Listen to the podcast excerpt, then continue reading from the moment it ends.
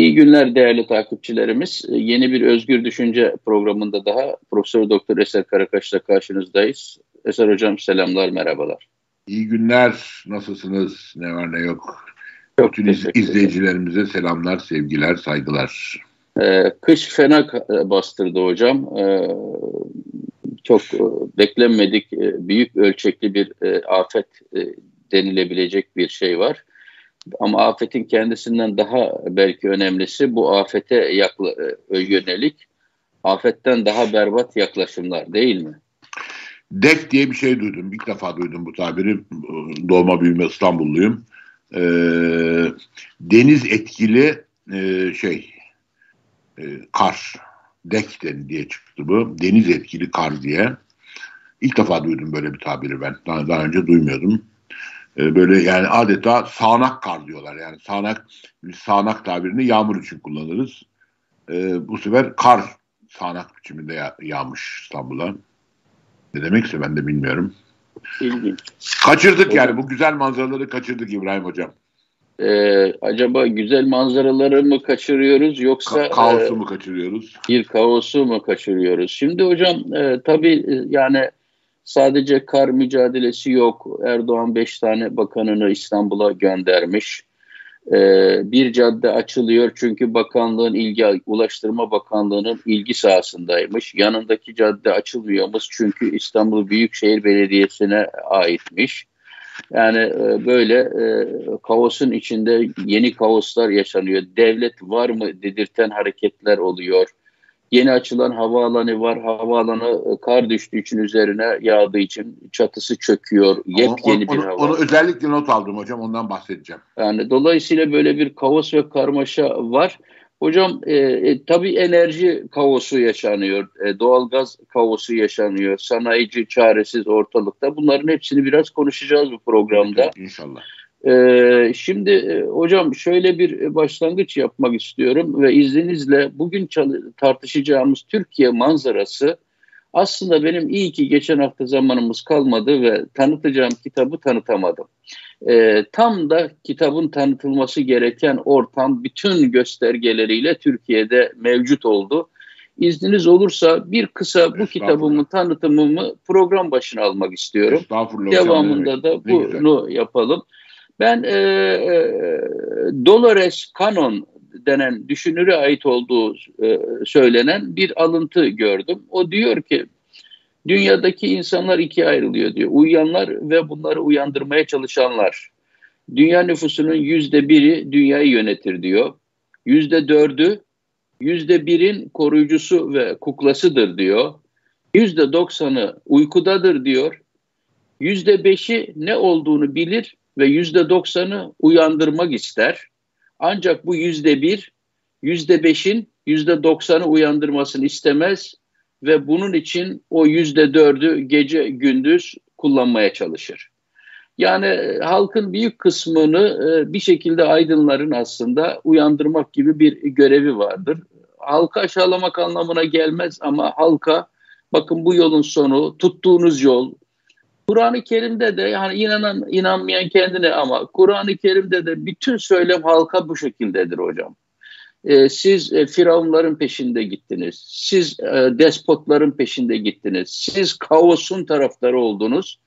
Bugün Türkiye halkıyla bugün biraz da bunları da paylaşmamız gerekir. Bugün e, tanıtmak istediğim kitap hocam Ian Morris'in e, kitabı Batı Neden Yönetiyor? Diyor. Kitabın başlığı bu. Batı neden yönetiyor diyor. Parantez içinde de şimdilik e, e, diye bir e, parantez içi ifade var yine başlıkta. Bu kitabı çok önemsiyorum hocam. Çünkü e, Morris çok ilginç laflar ediyor. Çok da tartışma yarattı lehte ve aleyhte. Morris'e göre insanlığın kaderini, milletlerin kaderini zannedildiği gibi kültür, din, politika genetik e, kalıntılar, e, büyük insanlar, e, liderler şekillendirmez diyor. Tam tersi aslında günün sonunda coğrafyadır kaderi şekillendiren diyor. Onun için günümüzdeki aslında e, dünyayı ikiye ayıran şey değer yargıları falan değildir. Birazcık coğrafyadır diyor.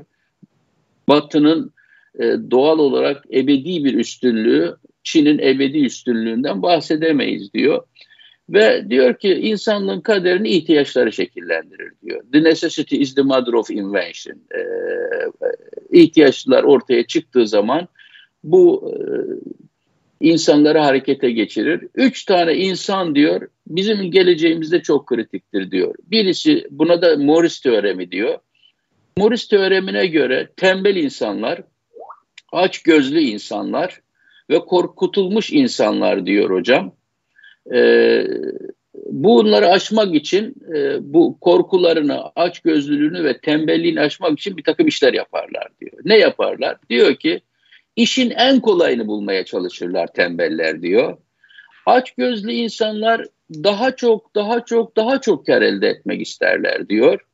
Korkutulmuş insanlar da sürekli bir güvenlik arayışı içerisindedirler diyor. Ve bunların hayat boyunca ortaya koydukları ve yol ve yordamlar bir yandan coğrafyanın etkisiyle bir yandan da işte korkan, aç gözlü, güvenlik arayan sıradan insanın çabalarıyla şekillenir. Burada esas kritik olan şey şudur diyor. Mahşerin beş atlısı vardır diyor. Bu mahşerin beş atlısı iklim değişikliğidir. 10 bin yıllık tarihi inceliyor hocam. Diyor ki beş, mahşerin beş atlısı şunlardır diyor. İklim değişikliği, kıtlık ve kuraklık tabii ki, göçler, bulaşıcı hastalıklar, mikroplar ve devletlerin çöküşüdür diyor. Bunlara yönelik olarak ortaya çıkan çabalara bir isim veriyor. Ve buna sosyal kalkınma endeksi adını veriyor. Diyor ki bu beş mahşerin atlısına karşı toplumların ortaya koyduğu çabalar sosyal kalkınma endeksini bunların oluşturur diyor. İşte bunların birisi diyor insanlığın kullanabildiği enerji miktarıdır diyor. Enerjiyi ne kadar ve hangi etkinlikte kullanıyorlar diyor. İkincisi bu toplumların organize olabilme kapasiteleriyle ilgilidir diyor. Hangi büyüklükte şehirler, medeniyetler kurabiliyor diyor. Üçüncüsü diyor savaş yapabilme kapasitesidir diyor. Hangi güçte donanımda ordular teşkil ettirebiliyorlar.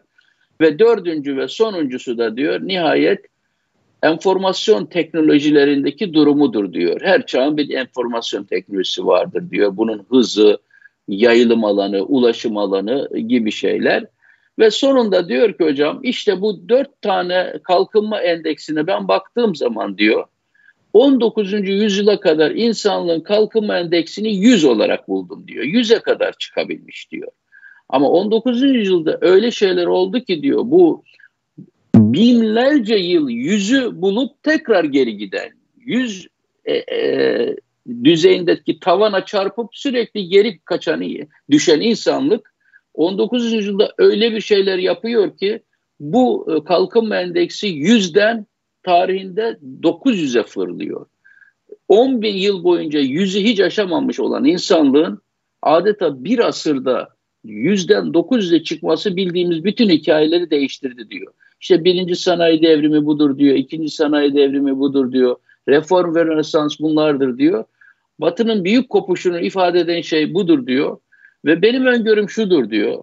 Daha insanoğlunun önümüzdeki 200 sene zarfında diyor ben diyor 4000 puanı bulacağını düşünüyorum diyor. Benim kendi açıklamalarıma ve beklentilerime göre.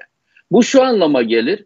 O bugün gözümüzü kamaştıran Batı medeniyetinin 100 puandan 900 puana çıkmak suretiyle elde ettiği bu büyük sıçramanın kat, 4 katı 5 katı daha insanoğlu bilmediğimiz yerlere gidecek. Diyor ki bunun içerisinde neler var artık bunu sizin hayalinize bırakıyorum diyor.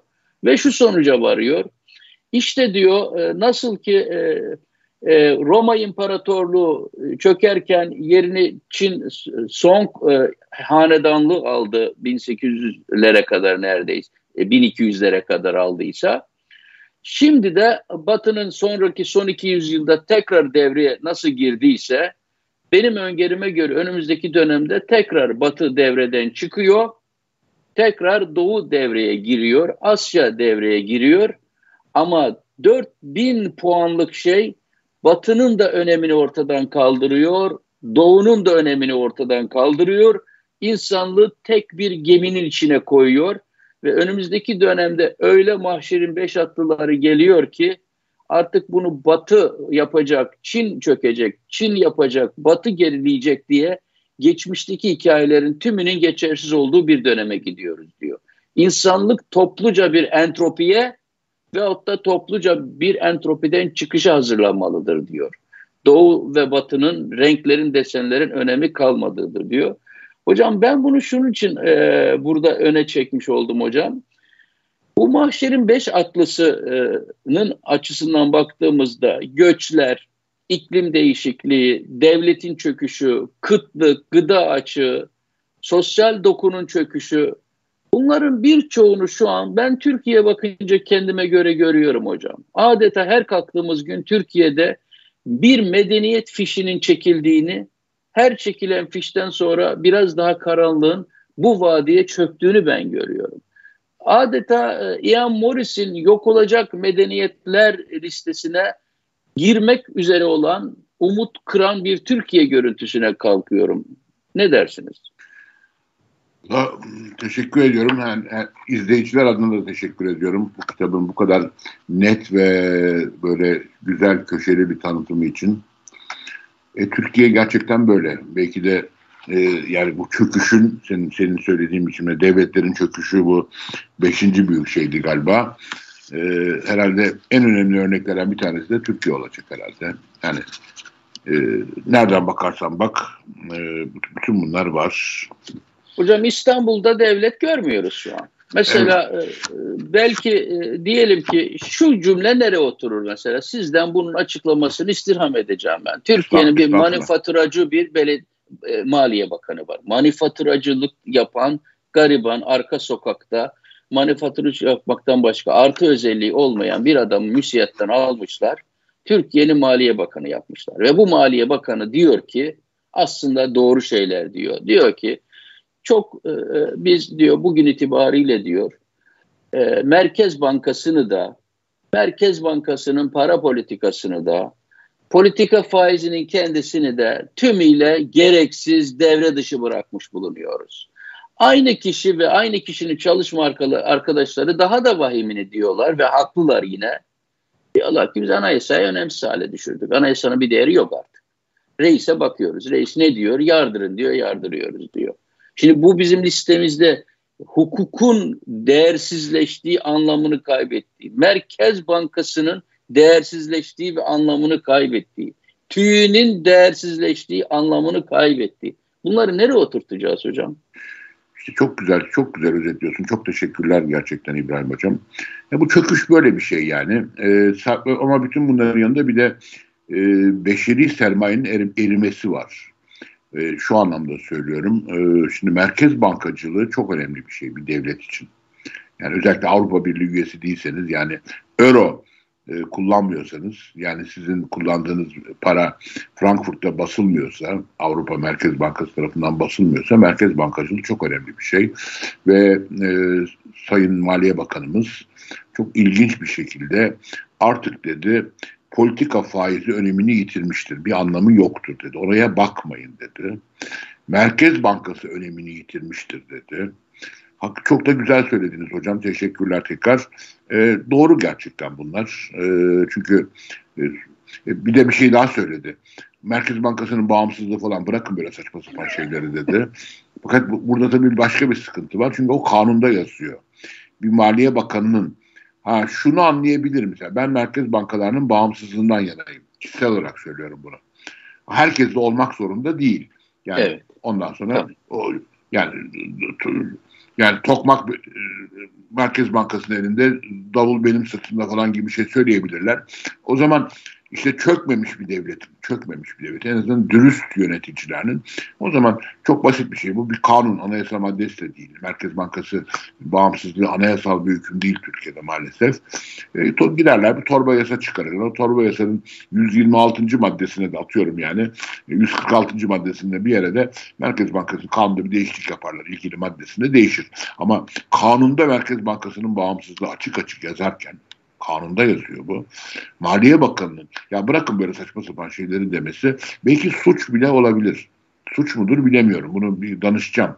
Yani ka- kanunla yani kendisine bağlı olan Merkez Bankası'nın bir kanunu var. Özel bir kanun. Merkez Bankası kanunu diye bir kanun var. Çünkü o kanunda açıkça yazılı olan bir şeyi e, yok böyle bir şey demek e, bilemiyorum hukuken bir suç mudur?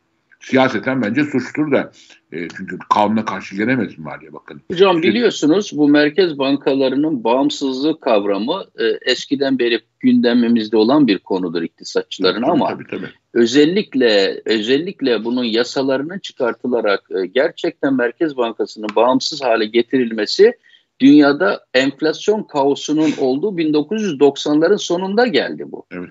Ve bu dönemde Türkiye'nin enflasyonu yüzde 10 yıllık ortalaması yüzde 75 Türkiye'nin enflasyonunun. Evet. Dolayısıyla bu Merkez Bankası'nın bağımsızlaştırılmasının sonucunda dünyadaki enflasyonun geldiği yer ve Türkiye'de 2000'li yıllardan beri enflasyon cephesinde yaşanan kazanımlar Merkez Bankası'nın bağımsızlığının zararlı bir şey değil, çok faydalı bir şey olduğunu ispatlayan bir şey. Bunu buna yüzde yüz katılıyorum. Ee, işte 2000'lerin başındaki Türkiye'deki çok yüksek enflasyonlu ortamdan tek haneli enflasyonun inişimizde 2001 yılında Merkez Bankası yasasında yapılan değişiklik sayesinde oldu. Yani 2001 yılında e, Merkez Bankası kanuna ilave oldu bu. Ondan sonra ama tekrar ediyorum yani bir siyasi kadro buna karşı olabilir. Bu bir siyasi Tabii. konudur. Ama o zaman çıkart kardeşim mesela böyle bir işte böyle bir iki yüzlülük, böyle bir rezalet olabilir mi ya? Kanunda yazan bir şeyin karşı çık. Ne demek ya? Yasada yazıyor Merkez Bankası. Ha, biraz önce bir tabir kullandım. Beşeri sermayede muazzam bir erime vardı yani. Sermaye, beşeri sermaye yani insani sermaye eriyor. Buna karşı o bağımsız, kanununda bağımsızlık yazan Merkez Bankası Başkanı ağzını açmadı. Dedi ki açıkça sen önemli değilsin artık dedi bakan. Biraz önce söyledim yine ekrana doğru geliyorum. Ee, Merkez Bankası Başkanı başkanı sen önemsizsin artık dedi. Burada para, onurlu para, para olan piyasa, insanın para piyasa, buna göre ben ayrılıyorum demesi lazım. üyeleri var. Toplanıyorlar. Ee, işte bütün Türkiye oraya kilitleniyor. Saat tam 12'de pardon 14'te yani Türkiye saatiyle 14'te şeye koyuyorlar. Ee, buranın saatiyle 12 olduğu için ben 12 dedim. 14'te açıklıyorlar e, politika faizini. Bütün Türkiye oraya bakıyor falan. Artık politika faizi de önemsiz dedi. Peki bundan sonra şimdi ne yapacaklar şeyde? Toplanıp e, pişpirik boyunacaklar para, piya para piyasaları kurulu şeyde toplantılarda. Bir tanesi bile bu bir hakarettir bize deyip istifa etmedi. Bu bir insani rezalettir. İnsani rezalet. Çok açık söylüyorum. Şimdi merkez bankalarının tekrar hep aynı şeyi söylüyorum. Bernanke'nin o lafını bir kez daha söylüyorum. Bu programda da çok kez söyledim. Bernanke'nin söylediği merkez bankacılığının %97'si piyasalara güven vermektir diyor. Evet.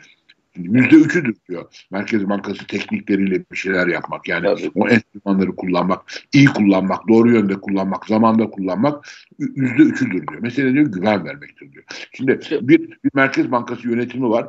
Hakaret yiyor sen artık önemli değilsin de diyor. Maliye Bakanı söylüyor bunu. Hazine ve Maliye Bakanı söylüyor. Ses yok ya. Ses yok. Hocam Hazine ve Maliye Bakanı bir cümle daha e, kurmuş. Onu da bu vesileyle gündeme getirelim. Diyor ki biz diyor sanırım öyledir diyor. Türkiye Cumhuriyeti tarihinde diyor belki de ilk defa biz enflasyonun altında e, ucuz kredi kullandırmaktayız diyor. Bu diyor bizim başarımızdır diyor. Baktırtacağım buna. Biz diyor bu bir rekordur diyor. Halbuki bu bir enflasyonun altında e, bir e, kredi faiziyle kaynak kullandırmak bir rekor değildir. Bir faciadır. Ben de hocam bunu biraz baktım. E, Türkiye'de böyle bir şey 1970'lerde Aynen, olmuş. Aynen, aynen. Türkiye yani Özal'a kadar yaşandı işte. 24 Ocak denen şey, 24 evet. Ocak denen şeyin Yüzde ellisi bence yani şimdi artık bugün ayın kaçı 25'i pardon. E, dünkü dün 24 Ocak'ın yıl dönümüydü. Evet. Ondan ondan sonra 24 Ocak denen şey e, tasarruf kullanana rant aktarmaktı. Halbuki Türkiye'nin ihtiyacı olan şey tasarruf üretene bir kaynak aktarmaktır. Bunlar tekrar 24 Ocak öncesine dönmek gibi bir e, vahim bir hata yapıyorlar. 24 Ocak'ın da gerisine döndüler. 24 Ocak öncesi Türkiye ekonomisi aynen işte senin bu şimdi vurguladığın Maliye Bakanlığı enflasyonun altında kredi kullandırıyoruz. Yani bu ne demektir? E, tasarruf kullanana kaynak aktarıyoruz. Kimin kaynağını aktarıyor? Tasarruf yapanın. Tasarruf yapandan kaynak alıyor ve onu tasarruf kullanana aktarıyor. Ya, yani şeyleri 1970'in kaosunu ben çok şaşırdım. Ben AKP'nin ekonomide Türkiye 2000'li yılların başına getireceğini söylemiştim. Çok yanılmışım. 1970'li yıllara doğru evet. tepe taklak götürüyor. Ve büyük yanlış yapıyor. Hocam aynı toplantıda ilgili Maliye Bakanı'nın şu cümlesini de dövize endeksi mevduata gitmeyi düşünenlere duymasını istiyorum. Biz bu programda sakın yaklaşmayın demiştik. Şimdi bizatihi daha yeni toplantıda kendi kullandığı şu cümleyi de söyleyelim. Kur korumalı mevduata geçiş halinde sağlanacak kurumlar vergisi istisnasında minimum vade 6 ay olarak başlayacak. Yasal düzenlemede 3 ay ama siz onu boş verin. Biz onu 6 ay olarak uygulayacağız.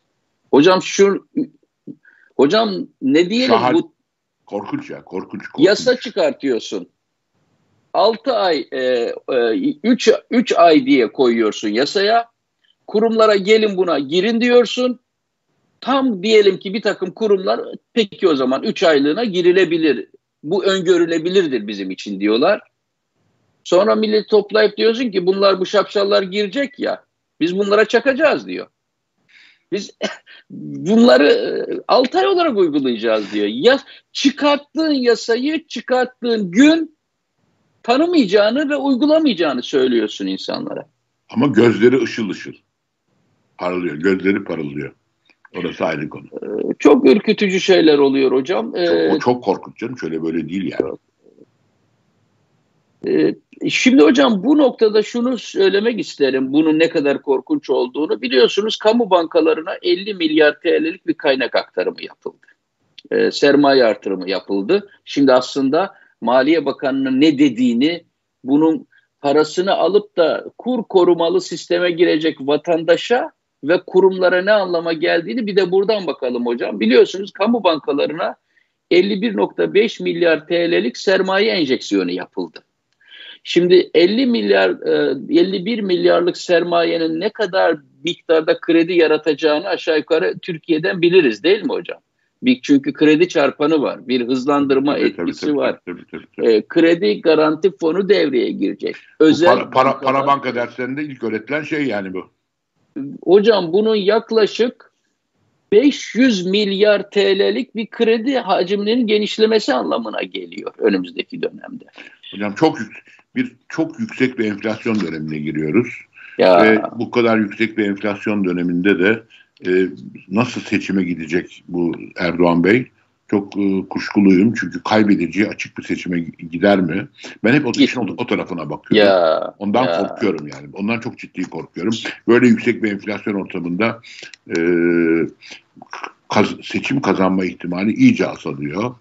Dolayısıyla iyice azaldığı bir seçime gitmeyebilir. Çünkü bir diktatör yani sonuç olarak. Hocam dışarıda FED faizleri seçime gitmezler.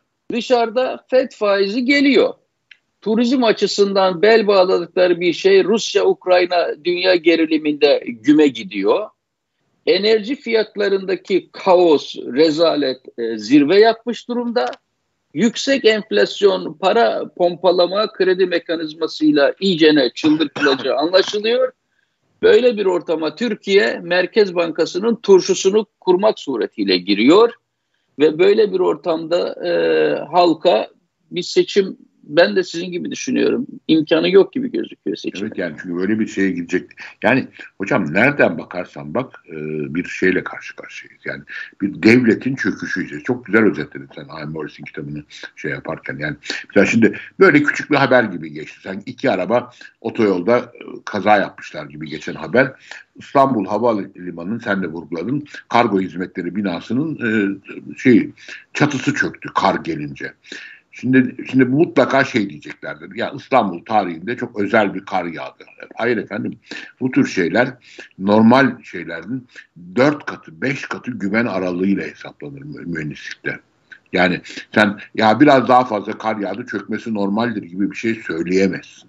Ya. Şimdi, şimdi bunun maliyetini bu, bunu yapan şeyler E, bakalım kim ödeyecek onları? Bunu kim yapacak? Yeniden ihale mi açacaklar yoksa e, tekrar birilerine kaynak mı aktaracaklar mesela o çöken şeyi yapmak için? Yoksa ya siz bunu yanlış yapmışsınız. Bu İstanbul Havalimanı'nın tamamen bir kamu projesi olarak çok ciddi bir şekilde öyle siyasi laflarla değil çok ciddi bilimsel yöntemlerle yeniden ele alınıp nasıl bir kaynak e, şeyi yani işte sağ Hocam Fela, daha fela, önce kaynak kullanım felaketi olduğunun bütün topluma anlatılması gerekiyor. Hocam daha önce e, Kıbrıs'a su taşıyan boruları e, birkaç senede evet. patladı. Evet. O patlayan borulardan dolayı işi yapan şirkete ceza kesmek ve yeniden yapmak mecburiyeti getirmek yerine milletin kaynaklarından yaklaşık 500 milyon TL daha konularak aynı şirkete şimdi de git tamir et dediler. Evet. Şimdi bu, bu, mutlaka bu kargo hizmetleri binasının çatısını yine baş, aynı şirketler o beş tane e, ihale şirketinden bir tanesi tekrar alacak bunları bunu, bunu ve yapacaklar. E, ama kim, kimse de neden yani kar ya hani böyle bir şey vardır ya yağmur yağdı böyle oldu diye bir laf vardır Türkiye'de. E, işte bu şey bu yani Hocam ya, yalnız şunun altını ihale çizelim değil mi? korkunç olduğunu. Tabii tabii hocam. Yani e, İstanbul'da bu böyle kış görülmedi. Bu anormal. Nereden bilelim ki kardeşim lafının geçerliliği yok. Çünkü İstanbul'la ilgili risk analizi haritaları İstanbul'un bir depreminin elinin kulağında olduğunu gösteriyor. İstanbul'daki bu betonlaşmanın... Allah korusun. Başka bir şey söyleyeyim. Allah korusun diyorum. Başka bir şey Tabii ki. Kaynaklarını almışsın, başka yere iç etmişsin. Deprem toplanma alanlarını yok etmişsin. Bina stoğunu yenilememişsin. Şehir dönüşümünü yapmamışsın. Tam tersi yeri göğü inşaat yapmışsın. İstanbul'un doğal rüzgar arterlerini yok etmişsin. İklim koşullarını Türkiye'nin İstanbul'un iklimini kendi elleriyle Erdoğan değiştirerek bu olağan dışı denizi müsilaj, garip rüzgar halileri hiç yaş aslında kendi ağızlarıyla itiraf ediyor. Ya Türkiye'nin Marmara Denizi'ni müsilaj denen bir pislik hiç işgal etmemişti ki o pislik Recep Tayyip Erdoğan'ın pisliği. Hava akımları tümüyle değişti. Sıcaklık beklentileri değişti. Kar yağışı rejimi değişti.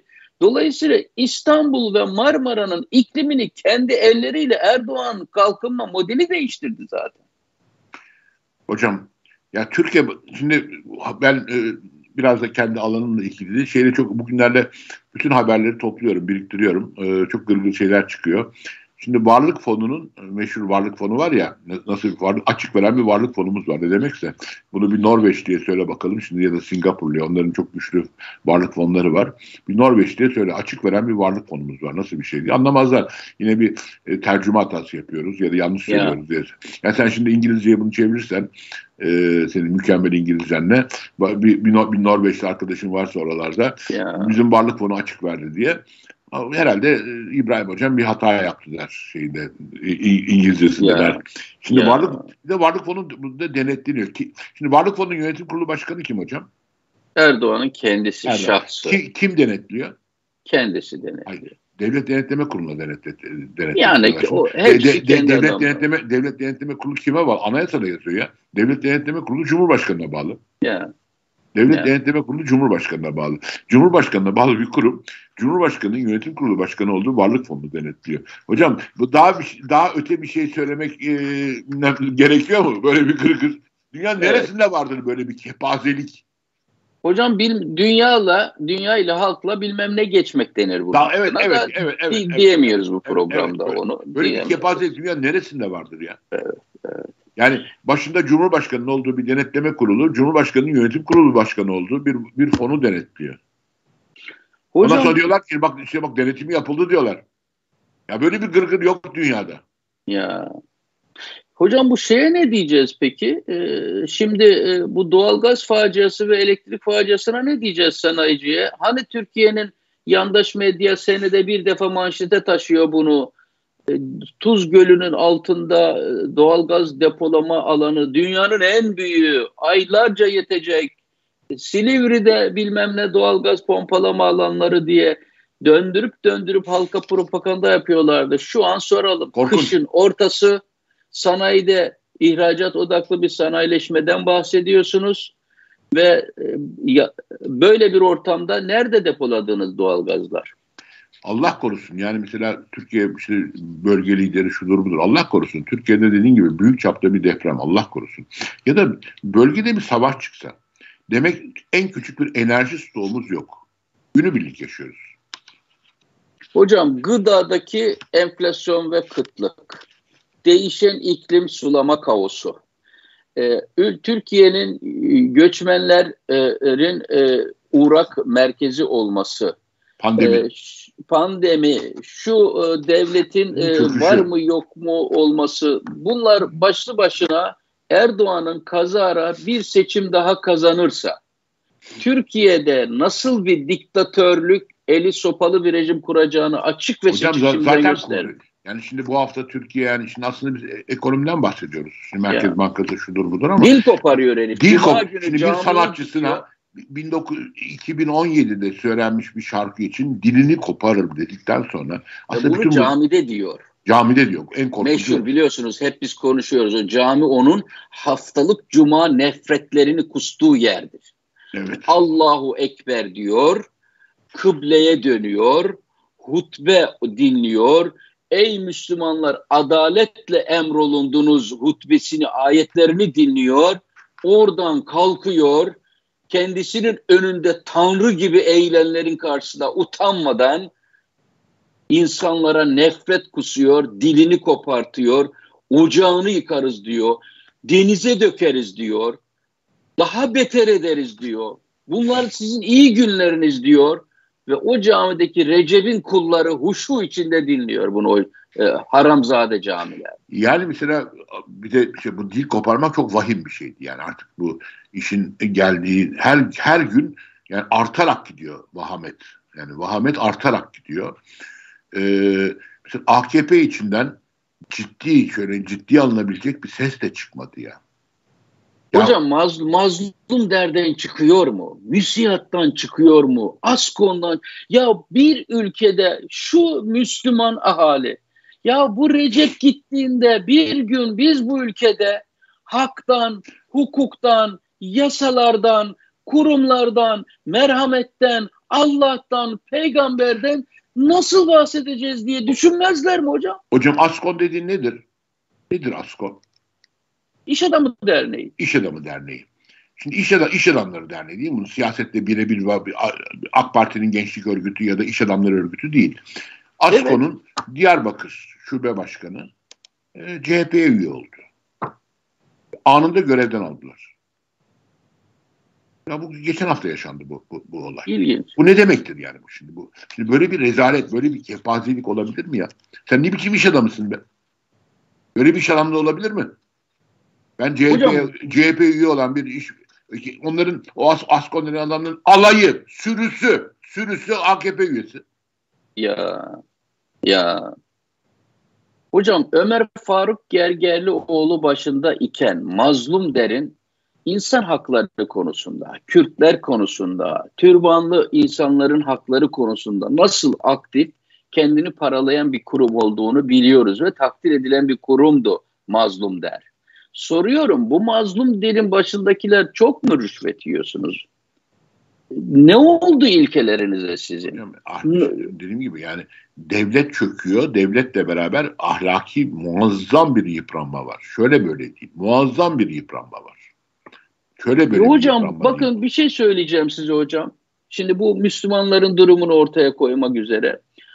Ee, Erdoğan'ın o cuma günü dilini koparırız o 2017 yılında Kur'an ayetini alarak e, Hazreti Adem'le e, ilgili ifadede bulunan sanatçıya dediği anda Bursa'da bir kadın umudunu kaybetmiş açlığın eşindeki bir kadın camiye giriyor ve çığlık çığlığa merkezi vaaz sistemine de bağlı olan aporlardan insanlara çığlık atıyor. Diyor ki açım aç.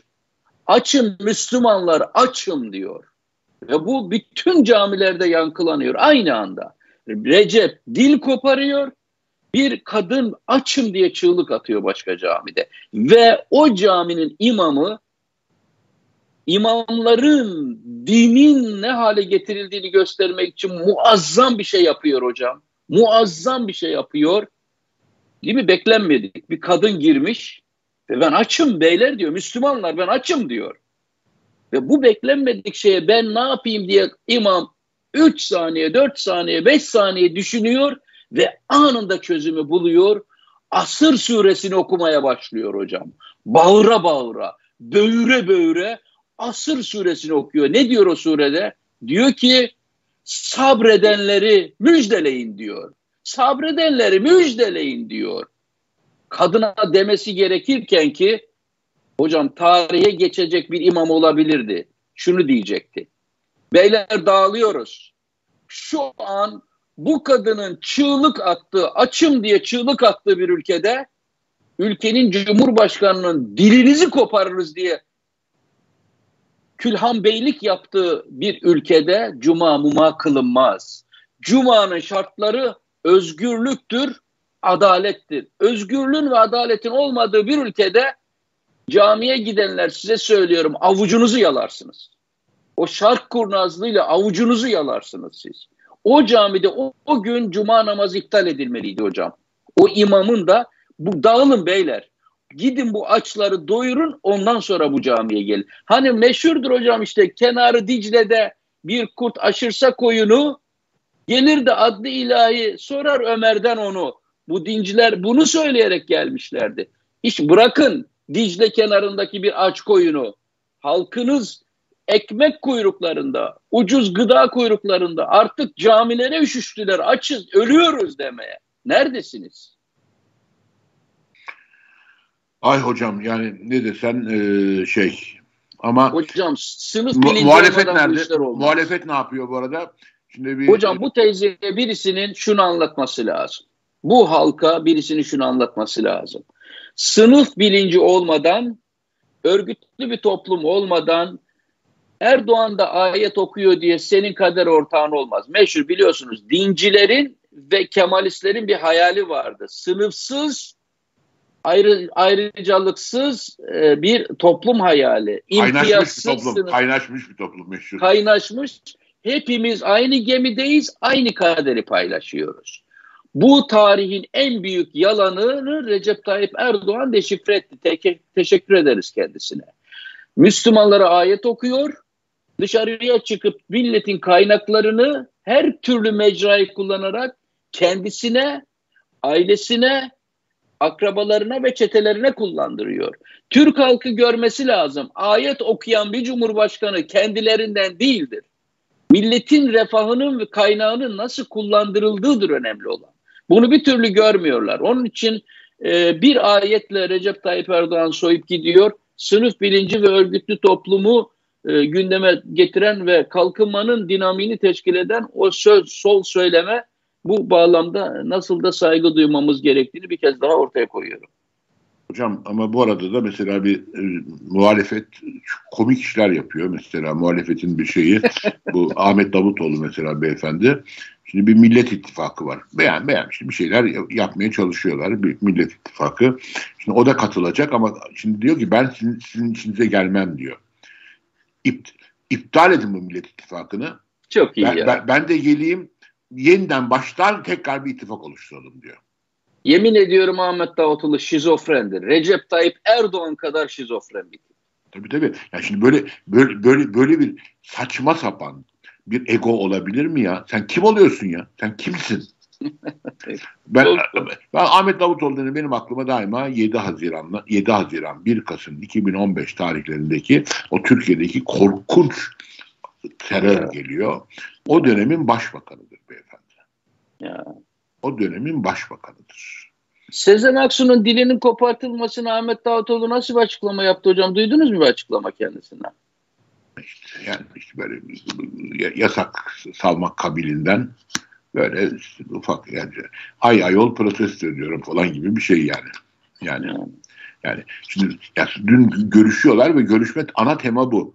Yani dün Kılıçdaroğlu bir, bir, bir, bir, ev, evvelsi gün bir araya geliyorlar. Bu Hocam eşit ortaklık istiyor. Ben diyor rey alamazsam bile bana bile eşit milletvekili verin diyor ha. Yani evet. böyle de böyle bir egonun sahibi.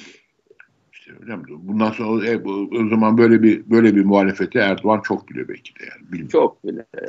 yani Hocam ne, bir şey de ben ne, o ne zaman diyeceğim? haftanın gırgırına ilave edeyim o zaman. Kemal Kılıçdaroğlu'na şu atfediliyor. Demiş ki e, ekonomi programımızın ekonomi ayağını Ali Babacan yazıyor demiş. Evet. Ne evet. güzel değil mi hocam? Evet, evet, evet. evet. Sosyal Kork Demokrat Cumhuriyet Halk Partisi'nin ekonomi programını, Türkiye'nin en büyük muhalefet partisinin ekonomi programını daha aralarında hiçbir e, protokol organik hiçbir ilişki yok. Hiçbir şey ilişkisi yok aralarında şu anda. Evet, çok doğru söylüyorsun. Korkunç bir şey. İnanılacak bir şey değil. İnanılacak bir şey değil. CHP'nin içinde çok büyük birikimler var hocam. Selin Sayak Böke gibi ve bir sürü iktisatçı var. Bir sürü Tabii donanımlı insan var. İşte Sözcüsü Parti'nin Faik Öztürk var. Bu nedir yani, hocam? Olacak yani işte. Ali Babacan'ın Recep Tayyip Erdoğan'ın ekonomi bakanı olduğu dönemde yaptığı şeylerden farklı olarak senin bu millete önerdiğin başka bir şey yok mu? Ya bu Kemal Kılıçdaroğlu nasıl bir arkadaş hocam ya ben anlamıyorum. Bir türlü kararımı veremedim. Bu Hayır cümle hocam, kurulabilir mi? Ne, ne, des, ne, yani ne diyeceğimi bilemediğim şey. Şimdi bakın 19 e, e, Ocak günü resmi gazetede bu meşhur şey yayınlandı. Bu torba yasa çıktı nihayet. 19 Ocak'ta resmi gazetede yayınlandı. Yani bu bir e, şeydeki Merkez Bankası'ndaki e, işte Katar paralarına haciz getirilemeyeceği şey de var ikinci maddede. 12. maddede bu çıkan yasanın o da işte bu şeyin e, meşhur kur korumalı mevduatın e, kamu kaynaklarıyla finanse edileceği maddesi de var. Şimdi şimdi bunun bütün izleyicilerin şeyine e, yani takdirine bırakıyorum. Başka bir şey söyleyemiyorum bu şu anda Anayasa Mahkemesi'ne artık başvurulabilir. Çünkü bu bir resmi gazetede yayınlandı. Fakat e, duyduğum kadarıyla daha önce de konuştuk bu konuyu. CHP bunu Anayasa Mahkemesi'ne götürmeme. E götürmeyeceksen Anayasa Mahkemesi'ne niye bu kadar eleştirdin kardeşim ya? Hocam o zaman bir şey de ben söyleyeyim. Götürmeyeceksen niye yabancı büyükelçiliklere mektup yazarak hukuk yoktur, bu ülkeden gelip de sakın milletin varlıklarına çökmeyin. Biz gelir bunları geri alırız sizden. Hukuksuz, korrupt bir rejimle bu işbirliğini durdurun derhal diye niye yazı yazmıştın o zaman? Evet. Evet. Çok doğru söylüyorsun. Çok doğru. Mesela ben bir kaynaktan öğrendim hocam. E, konu bitmiş. Kuleli Askeri Lisesi'ni Katar almış. Parayı da almışlar. Şimdi kamuoyuna açıklamayamıyorlar. Seçim e, saati mahil olduğu için. E, biliyorsunuz ben pro, başka kendi programda hocam başka daha önemli duyumlarım var benim içeriden. Yani Küçük Su Kasrı'nın Marmara Üniversitesi'nin Küçük Su kampüsünün içinde olduğu ta yukarıya Boğaziçi Üniversitesi'nin e, Kandil rasathane, Kandil'e kadar, Kandil'e kadar giden Küçük Su ile Gök Su arasındaki sonsuz vadinin dönüştürülmesini de içeren bir atık konu bir yalıdan bir saraydan çıktı vadi vadi boğaz boğaz satılması aşamasına geldi. Kandilli satılmış durumda. O Kandilli Vadisi büyük bir vadi. Göksu, küçük su çok iyi hepsi gidiyor. Çok iyi, çok iyi bilirim. Evet. Ya. Orası yıllar önce de hatırlıyor musun? Bir hemen orada Sevda Tepesi vardı. Sevda Tepesi hikayelerini izleyicilerimizden yaşı işte 40'ın e, üzerindekiler belki hatırlarlar. Yani Sevda Tepesi satıldı satılmadı diye tartışılırdı Özal döneminde. Demek şeye nasip olacakmış bu. Ee, Erdoğan'a nasip, nasip olacakmış. Ama Boğaz üstelik ön görünümde bir şeylerin satılmasına yani ben tekrar ediyorum bir Türkiye Cumhuriyeti yurttaşı olarak İstanbul'da doğmuş büyümüş olarak nefretimi kusuyorum. Başka bir şey söylemeyeceğim. Lanetliyorum. Şey. Hocam işte bir kurtuluş savaşıyla e, kazanılmış bir bağımsızlık kötü yönetim sonucunda 3 kuruşa muhtaç olmanın karşılığında doğal gaz olayında görüyoruz. Elektrik bakınız 20 senelik bir hükümet elektrik e, temel elektrik sorunu çözememiş bir hükümet bu koşulda işte farklı neokolonyalizm yöntemleriyle ülke tasfiye ediliyor. İşte Varlık Fonu da açık vermiş diye böyle bir şaka yaptık sizinle şimdi. Şaka değil gerçek olmuş bir durum. Açıklayan bir, var, bir... Var, varlık fonu arkadaşlar yani bir izleyicileriniz şey bilir. Varlık fonu sizin bir şeyiniz vardır. Bir artığınız vardır iktisatçı tabiriyle. Evet. Onu nasıl nereye plase edeceğinizi bilemezsiniz. Bir fon kurarsınız. İşte krediler verirsiniz. Yani açık veren bir varlık fonu olur mu ya? Böyle bir gırgır Hocam adını söyleyelim bunu. Bu iyi yeri denk geldi ve böylece bitirelim. Ne o duyunu umumiyedir bu. Türkiye'nin e, müstemleke güçlerine pazarlandığı bu çağın koşullarına göre Erdoğan tarafından yeniden şekillendirilmiş olan modern bir duyunu umumiyedir. Türkiye bunun üzerinden tasfiye edilmektedir. Ben bir sakın duymasın Erdoğan ama ben bir şey daha önereceğim. E, buna yakışır yani şey. İstanbul Erkek Lisesi'ni de şimdiki yani Cağaloğlu'ndaki İstanbul Erkek Lisesi'nin o muhteşem binasında bence Varlık Fonu'nun yönetim kurulu binası yapalım. Çünkü orası Dü Düğünü Ummiye binasıdır. İçeride hala Düğünü um Ummiye'nin bu böyle muazzam kasaları vardır tarihi kasalar. Böyle 2 metre, iki buçuk metre uzunluğunda kasalar vardır. Onlar hala durur İstanbul Erkek Lisesi'nin içinde. Ben oradan mezun değilim ama görmüşlüğüm vardır yani. O binayı da şimdi şey yapalım. Varlık Fonu'nun merkezi yapalım bence. Süper. Varlık Fonu'nun yönetim kurulu. İşte tarihsel olarak yakışır yani. Tam Erdoğan'a da yakışacak bir şeydir. Dün evet, bazı, evet. Bazıları kızacak hocam ama Vahdettinler burada Umarız Mustafa Kemal'leri de çıkar bu işin diyeceğim ben. Başka tarzı bir şey diyemiyorum ki. Elimizden gelen bu kadar evet, hocam. Evet, evet. Haftaya başka bir programda görüşmek üzere. Hoşçakalın. Herkese çok selamlar, sevgiler bütün izleyiciler. Çok teşekkürler İbrahim Hocam. Ben teşekkür ederim. Saygılarım hocam.